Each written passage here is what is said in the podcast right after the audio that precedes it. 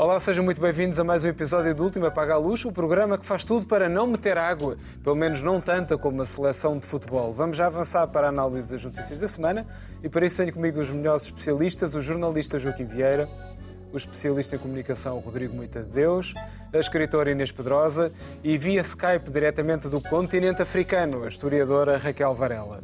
Hoje vamos direto ao assunto com o tema da semana.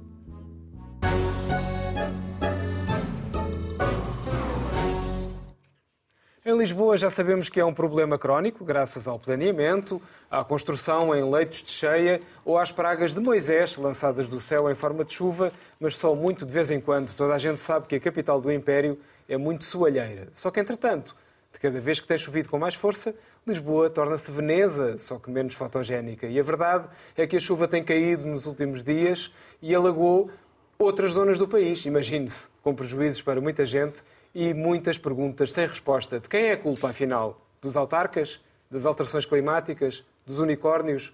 Do mau feitio de Moisés? Rodrigo. É um fenómeno inédito nos últimos 100 anos, nunca tinha acontecido antes. Uh, estou absolutamente em choque, uh, certamente por causa das alterações climáticas. Eu pedi à nossa produção para vermos aqui um pequeno vídeo uh, da última vez que isto aconteceu.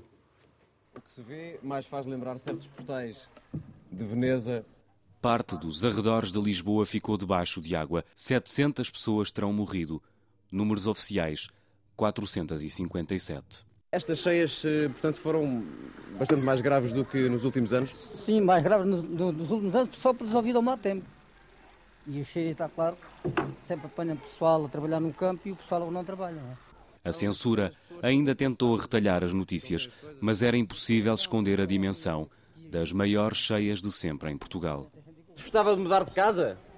Gostava de mudar de casa e não há nada assim, correr água.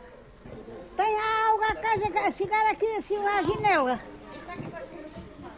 Esta água não filha de uma puta. Malvada, tem uma raiva água que ainda posso ver. Raiva água em 67. 67, aliás, uma noite trágica para, para os lisboetas. Na altura já se começava a condenar ou a culpar a construção que existia um, em Lisboa e fora de Lisboa, nos arredores de Lisboa. Aliás, a peça continua depois com o arquiteto Gonçalo Ribeiro Teles uh, a falar sobre os criminosos construtores civis uh, que estavam a erguer torres em toda aquela zona uh, da cidade. Nós não vamos conseguir demolir casas em Lisboa. Ponto 1, um, não é? Mas isto já se sabe há umas décadas, podemos fazê-lo, uh, mas é um, bocadinho, é um bocadinho impossível. E, portanto, o único, a única hipótese do, era mesmo fazer uma coisa qualquer para a drenagem, aquela coisa do plano de drenagem que acho que tem duas décadas.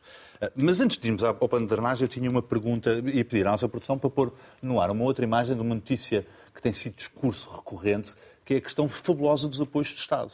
Uh, portanto, uma pessoa tem um negócio qualquer, na Baixa ou na, em Algés, podia ter feito o seguro, não fez o seguro, e o Estado é que é chamado a, a intervir. Portanto, estão a pedir aos contribuintes de Bragança, aqueles que não recebem cada vez que há uma geada, ou aos contribuintes de Vila Nova da Barquinha, que não recebem cada vez que há uma inundação do Tejo, que é todos os anos, não é? É normal, é normal, que contribuam então para repararmos os danos dos restaurantes de Algés. Coisa que não é muito normal, não é nem salutar.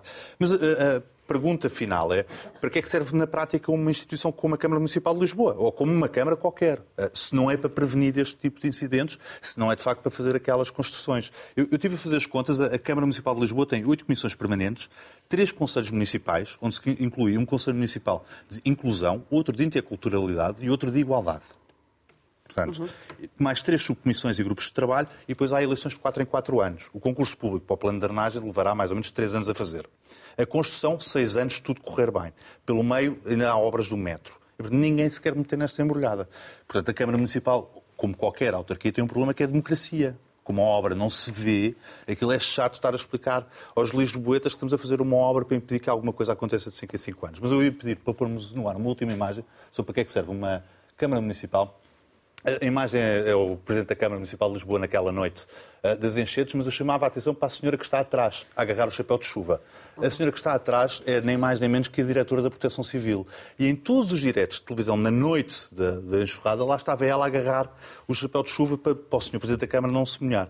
Eu tenho dúvidas, eu conheço o Presidente da Câmara, tenho Proteção dúvidas. civil é isso. não é? É, é, ao Presidente da Câmara. proteger os Eu tenho civis? é, é evidente que o Presidente da Câmara e o Presidente da República não pediram à senhora para agarrar o chapéu de chuva. Eh, Mas imagino que ela tivesse o telemóvel em silêncio. Também ninguém lhe ia ligar numa noite temporal, não é? Porque é que ia alguém ligar. Porque o telefone dela não tocou, não se ouve a tocar nos vários diretos. Eles passaram muitas horas, eles passaram muitas horas em direto. E é para isto que serve uma Câmara Municipal. Eh, Ficamos, eh, em vez de fazerem as obras, estamos a discutir interculturalidade, inclusão e igualdade, que é uma coisa, de facto, é uma competência da Câmara, tenho, tenho toda a certeza, e das várias câmaras. Bem, Joaquim.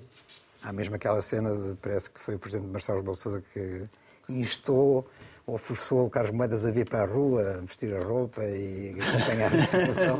Pelo menos Se não é Vera, vem ao trabalho. Sim. Pelo menos tem graça. a explicação de Carlos Moedas, que já foi dissecada aí num programa humorístico, eh, é pouco credível. E teve graça. Tais 5 minutos que ele tinha que telefonar às eh, 20 e tal eh, Freguesias. juntas de freguesia em Lisboa. Mas eh, atenção, não foi só em Lisboa. As, as inundações aconteceram em vários pontos do país. Ah, e, aliás, a única vítima mortal não foi em Lisboa, foi em Oeiras. É Algés. Algés, concretamente, mas Algés é município de Oeiras. Portanto, eh, a a questão é mais vasta. O problema da prevenção não se coloca só, só com a capital. eh, e, e a verdade é que eh, depois, eh, costuma-se dizer que a casa roubada está na casa à porta, não é? Neste caso, eh, já a situação é de tal complexa do ponto de vista da imperme- impermeabilização dos solos, palavra difícil de dizer, eh, a questão da construção em leite cheia, que no fundo já era o problema das cheias de 67 e, portanto, que causaram, de facto, aquele fluxo de água completamente descontrolado, porque a água não correu, digamos assim, nos seus leitos naturais eh, e que quando há chuva, não direi em excesso, mas quando chove muito, eh, pode voltar a acontecer. Portanto, não se aprendeu muito, na verdade, porque o lobby da construção civil e tudo o que está associado ao nível empresarial, incluindo bancos, etc., tem muita força neste país e, portanto, conseguem continuar a construir e a, a- a a tornar os terrenos impermeáveis, eh, mesmo com todos os, os avisos, com os, os discursos repetidos e reiterados de Gonçalo Ribeiro Teles, que era, digamos, a pessoa que talvez alertou com mais veemência em relação a esta situação,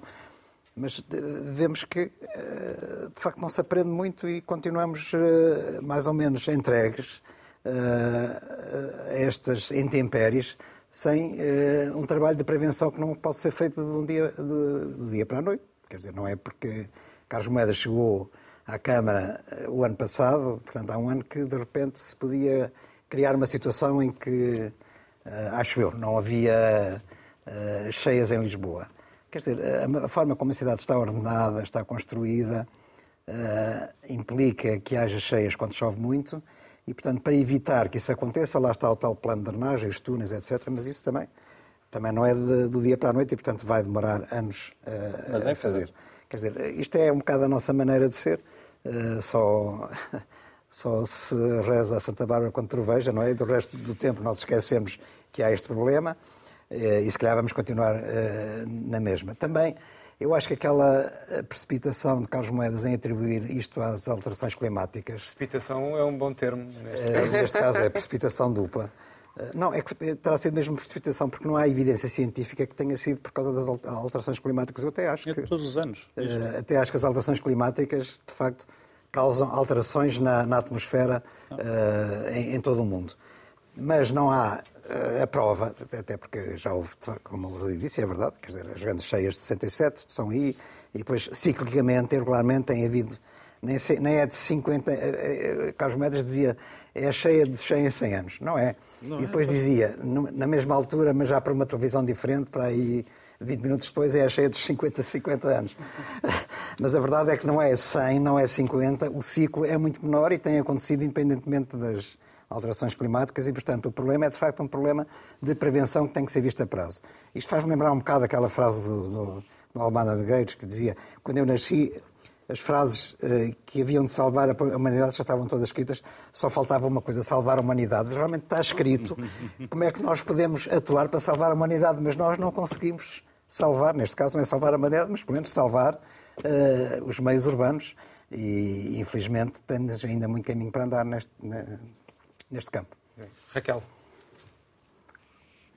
Olá, boa noite. Espero que me estejam a ouvir bem, porque bem. eu estou numa zona, uh, na verdade, estou na fronteira do Senegal com a Mauritânia, portanto, a internet aqui é, tem grandes dificuldades. Quer dizer, eu acho que em geral concordo com o que foi dito, não é? Nós não temos os trabalhos do próprio Oruando Ribeiro, quando nós vemos aquele magnífico Portugal, o Atlântico e o Mediterrâneo, uh, vemos uma descrição uh, do clima que inclui naturalmente uh, estes momentos de chuvas intensas.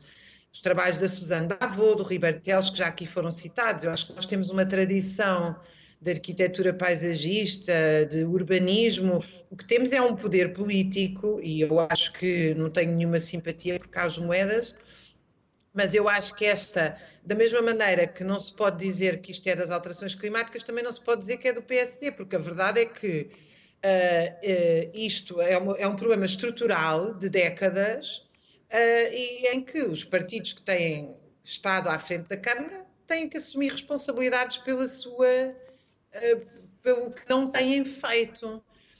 Uh, agora, que há a pressão da construção civil, lá nós quando vemos, eu, eu, por exemplo estava a ver a propósito agora de preparar o nosso programa um vídeo precisamente do Gonçalo Ribeiro Teles sobre a Ribeira de Algés, onde ele até faz um pequeno mapa da Ribeira de Algés e explica exatamente como é que estas coisas vão acontecer necessariamente se se constrói em leitos cheias.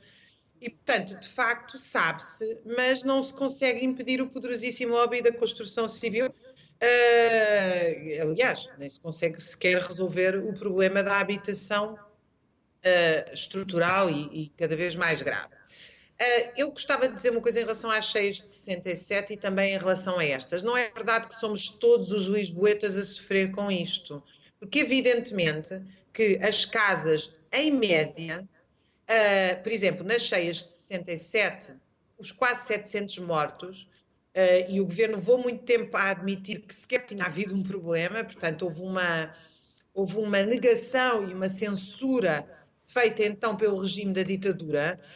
A maioria destes mortos eram mortos de barracas que foram levadas à meia-noite, as pessoas nem eletricidade tinham, porque as barracas eram construídas, era o único sítio onde a GNR uh, eh, fechava os olhos, eram os sítios, como os leitos de cheias, os sítios pobres que não eram apetecíveis para, para o imobiliário lucrativo e a GNR fechava os olhos a que as pessoas construíssem aí barracas de madeira.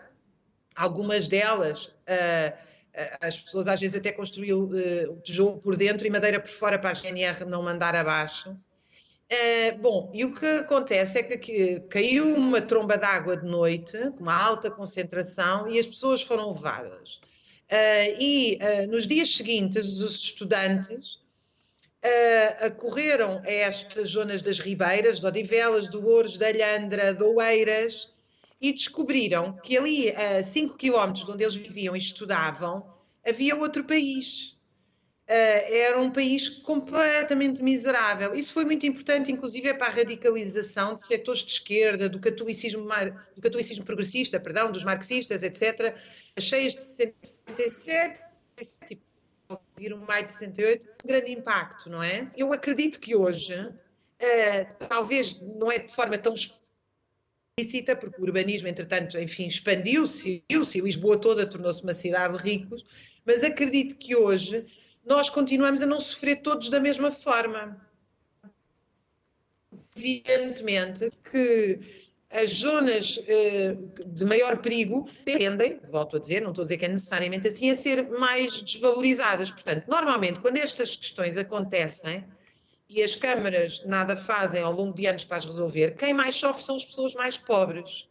Uh, e, de facto, eu não tenho nada contra uma política de igualdade e inclusão, pelo contrário, estou completamente a mas fico completamente espantada, e não fico, com a inépcia dos poderes políticos foi, durante as cheias, agora, há cerca de 10 dias, eu penso, nas primeiras, eh, foi anunciado que tinha sido aprovado o plano de drenagem.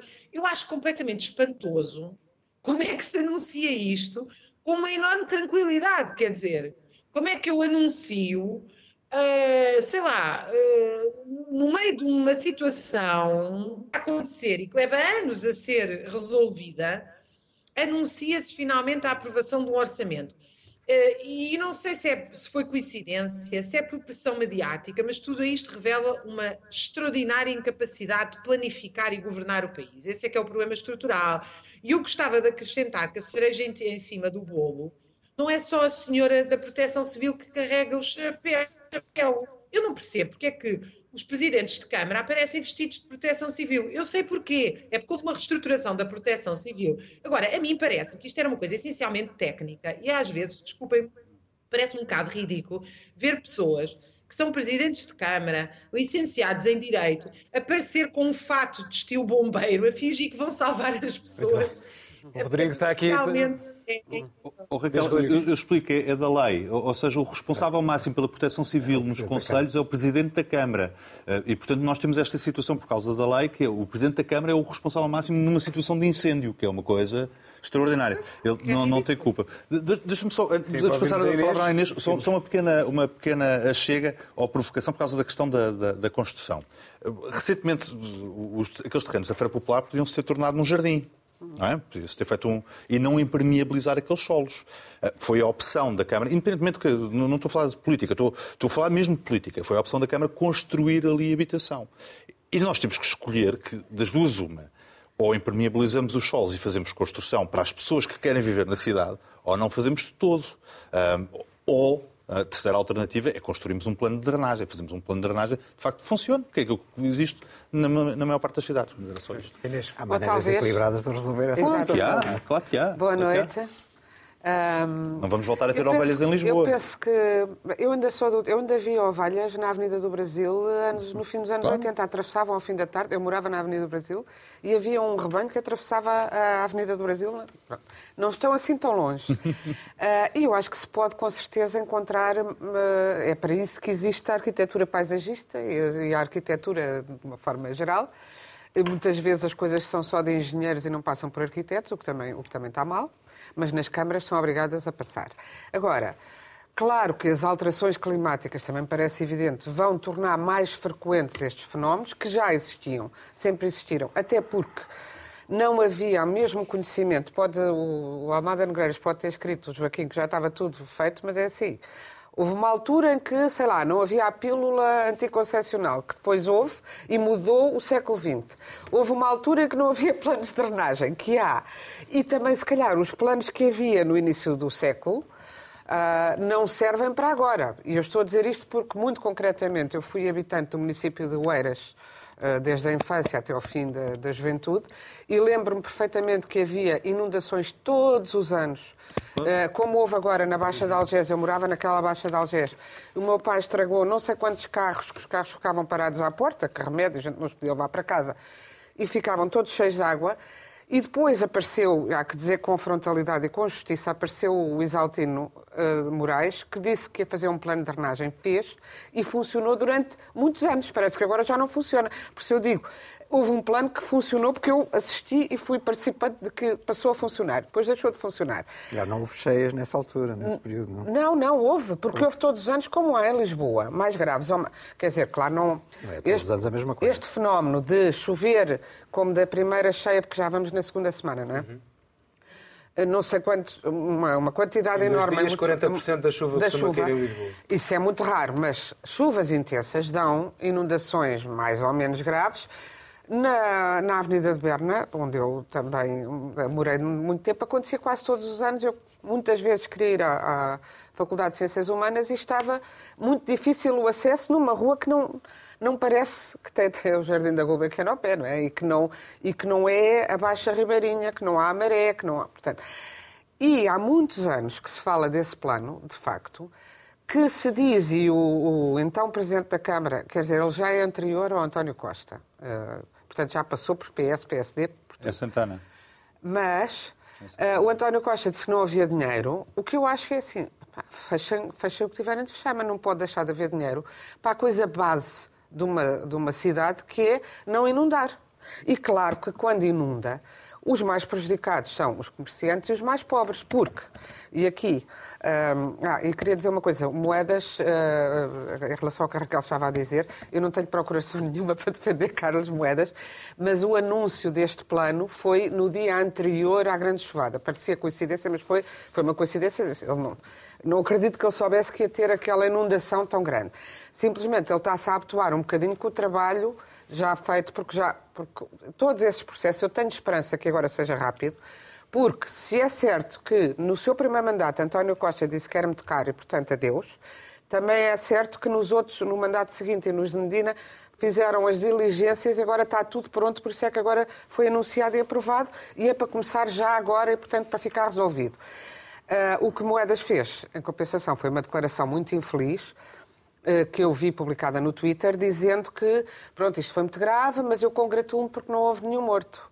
Ora, houve uma mulher morta precisamente duas ruas a seguir a ele acabar, acabar o, o, com a, a, a vigência de, de, Carlos Moedas, porque Algés tem uma primeira ruinha que ainda é Lisboa e depois já não é. Aquilo foi na Baixa de Algés, o que é uma cave, uma cave sem, uma cave tapada. Quem é que mora em caves tapadas no século XXI? As pessoas pobres. E, portanto, são essas as principais afetadas. Ainda por cima, uma senhora a tentar salvar o marido que salvou e ela ficou lá coisa trágica e, portanto, não foi dele, foi do, do altar colado, mas devia ter tido a sensibilidade de não falar, pelo menos não falar de mortos. Uh, e depois outra coisa, é que não houve um plano uh, de emergência para os sem-abrigo, que não têm voz nos meios de comunicação social, mas eu mal não posso pensei ao longo deste, deste período, isto em relação à capital, mas não só à capital, porque isto também aconteceu em Louros e aconteceu em, em Oeiras. bastante.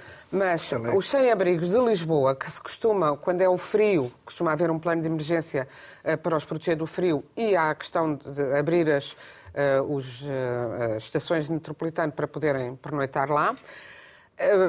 ficaram todas alagadas. E não houve ninguém a pensar, não houve um plano de emergência para os sem-abrigo, o, que eu, o que eu acho grave. Por outro lado, não é um, problema de Lisboa, como se viu nas cheias de 67, como se continua a ver, houve cheias gravíssimas em Campo Maior, em Porto Alegre, eh, se passarmos pela autoestrada ao lado de Lourdes, está um lago ainda permanente em Lourdes, e o que se tem de saber é como é que se vai eh, equacionar as questões da necessidade de urbanização e, portanto, e da respectiva impermeabilização dos solos, de, também do, de, do sítio onde se faz, e o caso de Algés ter uma ribeira, realmente é gravíssima, a história da, da ribeira é difícil de resolver. Uh, mas dar sempre prioridade, eu acho que de futuro, pode ser que os autarcas aprendam que pode não haver festas ou iluminações de Natal ou festas de verão ou cantorias, mas a drenagem é um serviço essencial. Vamos agora em nossa velocidade de cruzeiro, as nossas gordas com as manchetes da semana.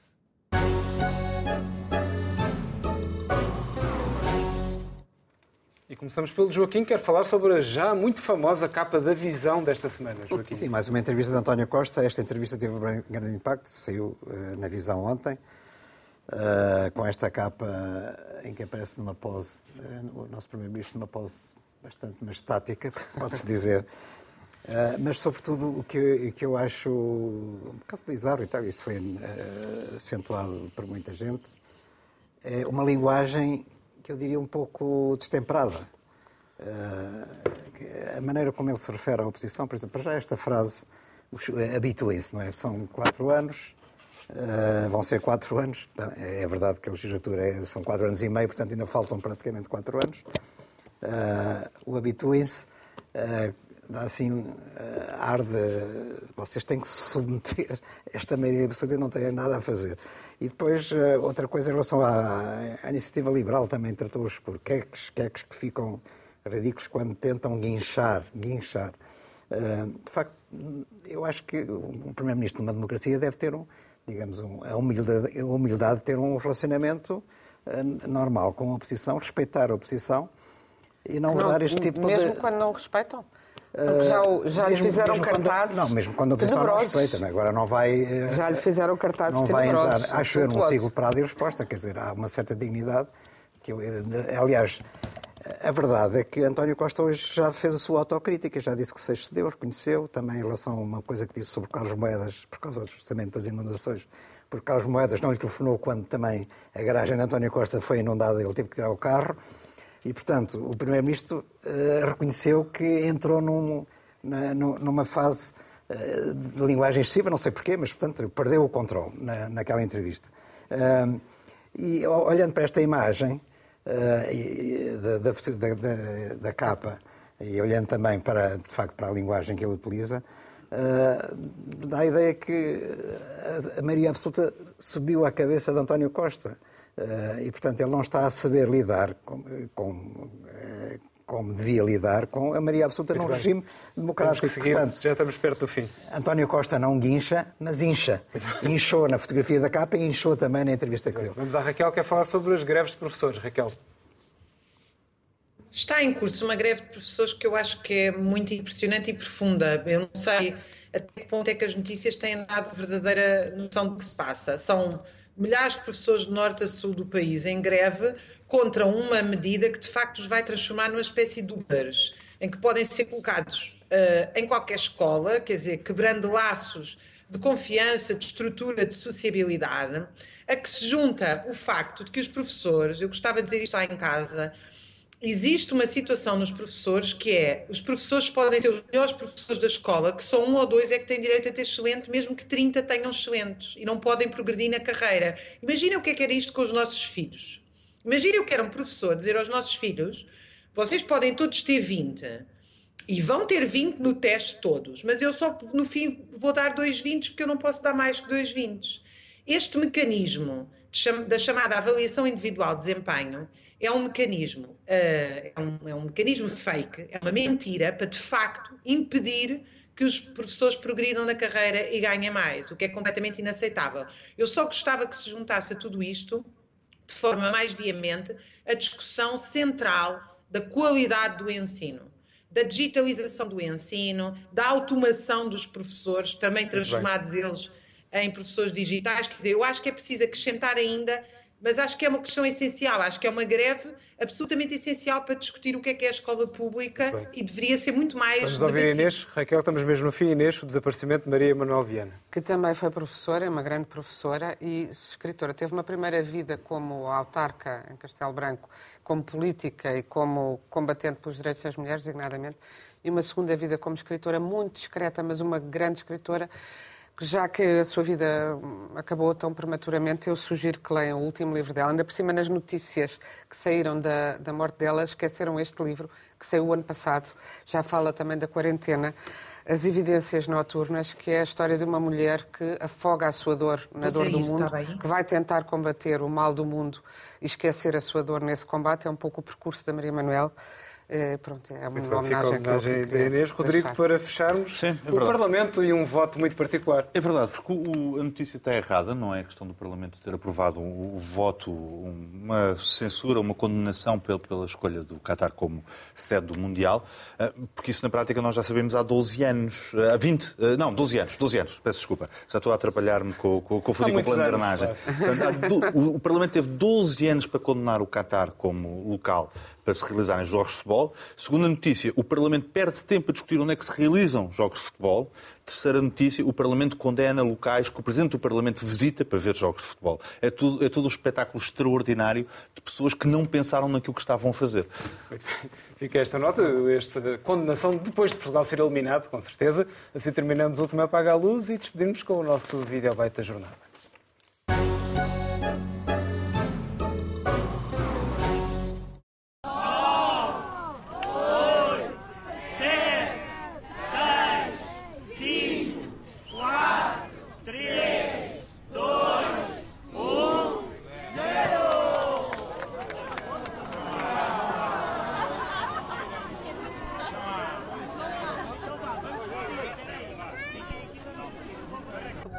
Ele é a água, ele é a luz, parece que tudo está contra moedas. Despedimos com amizade. Até para a semana.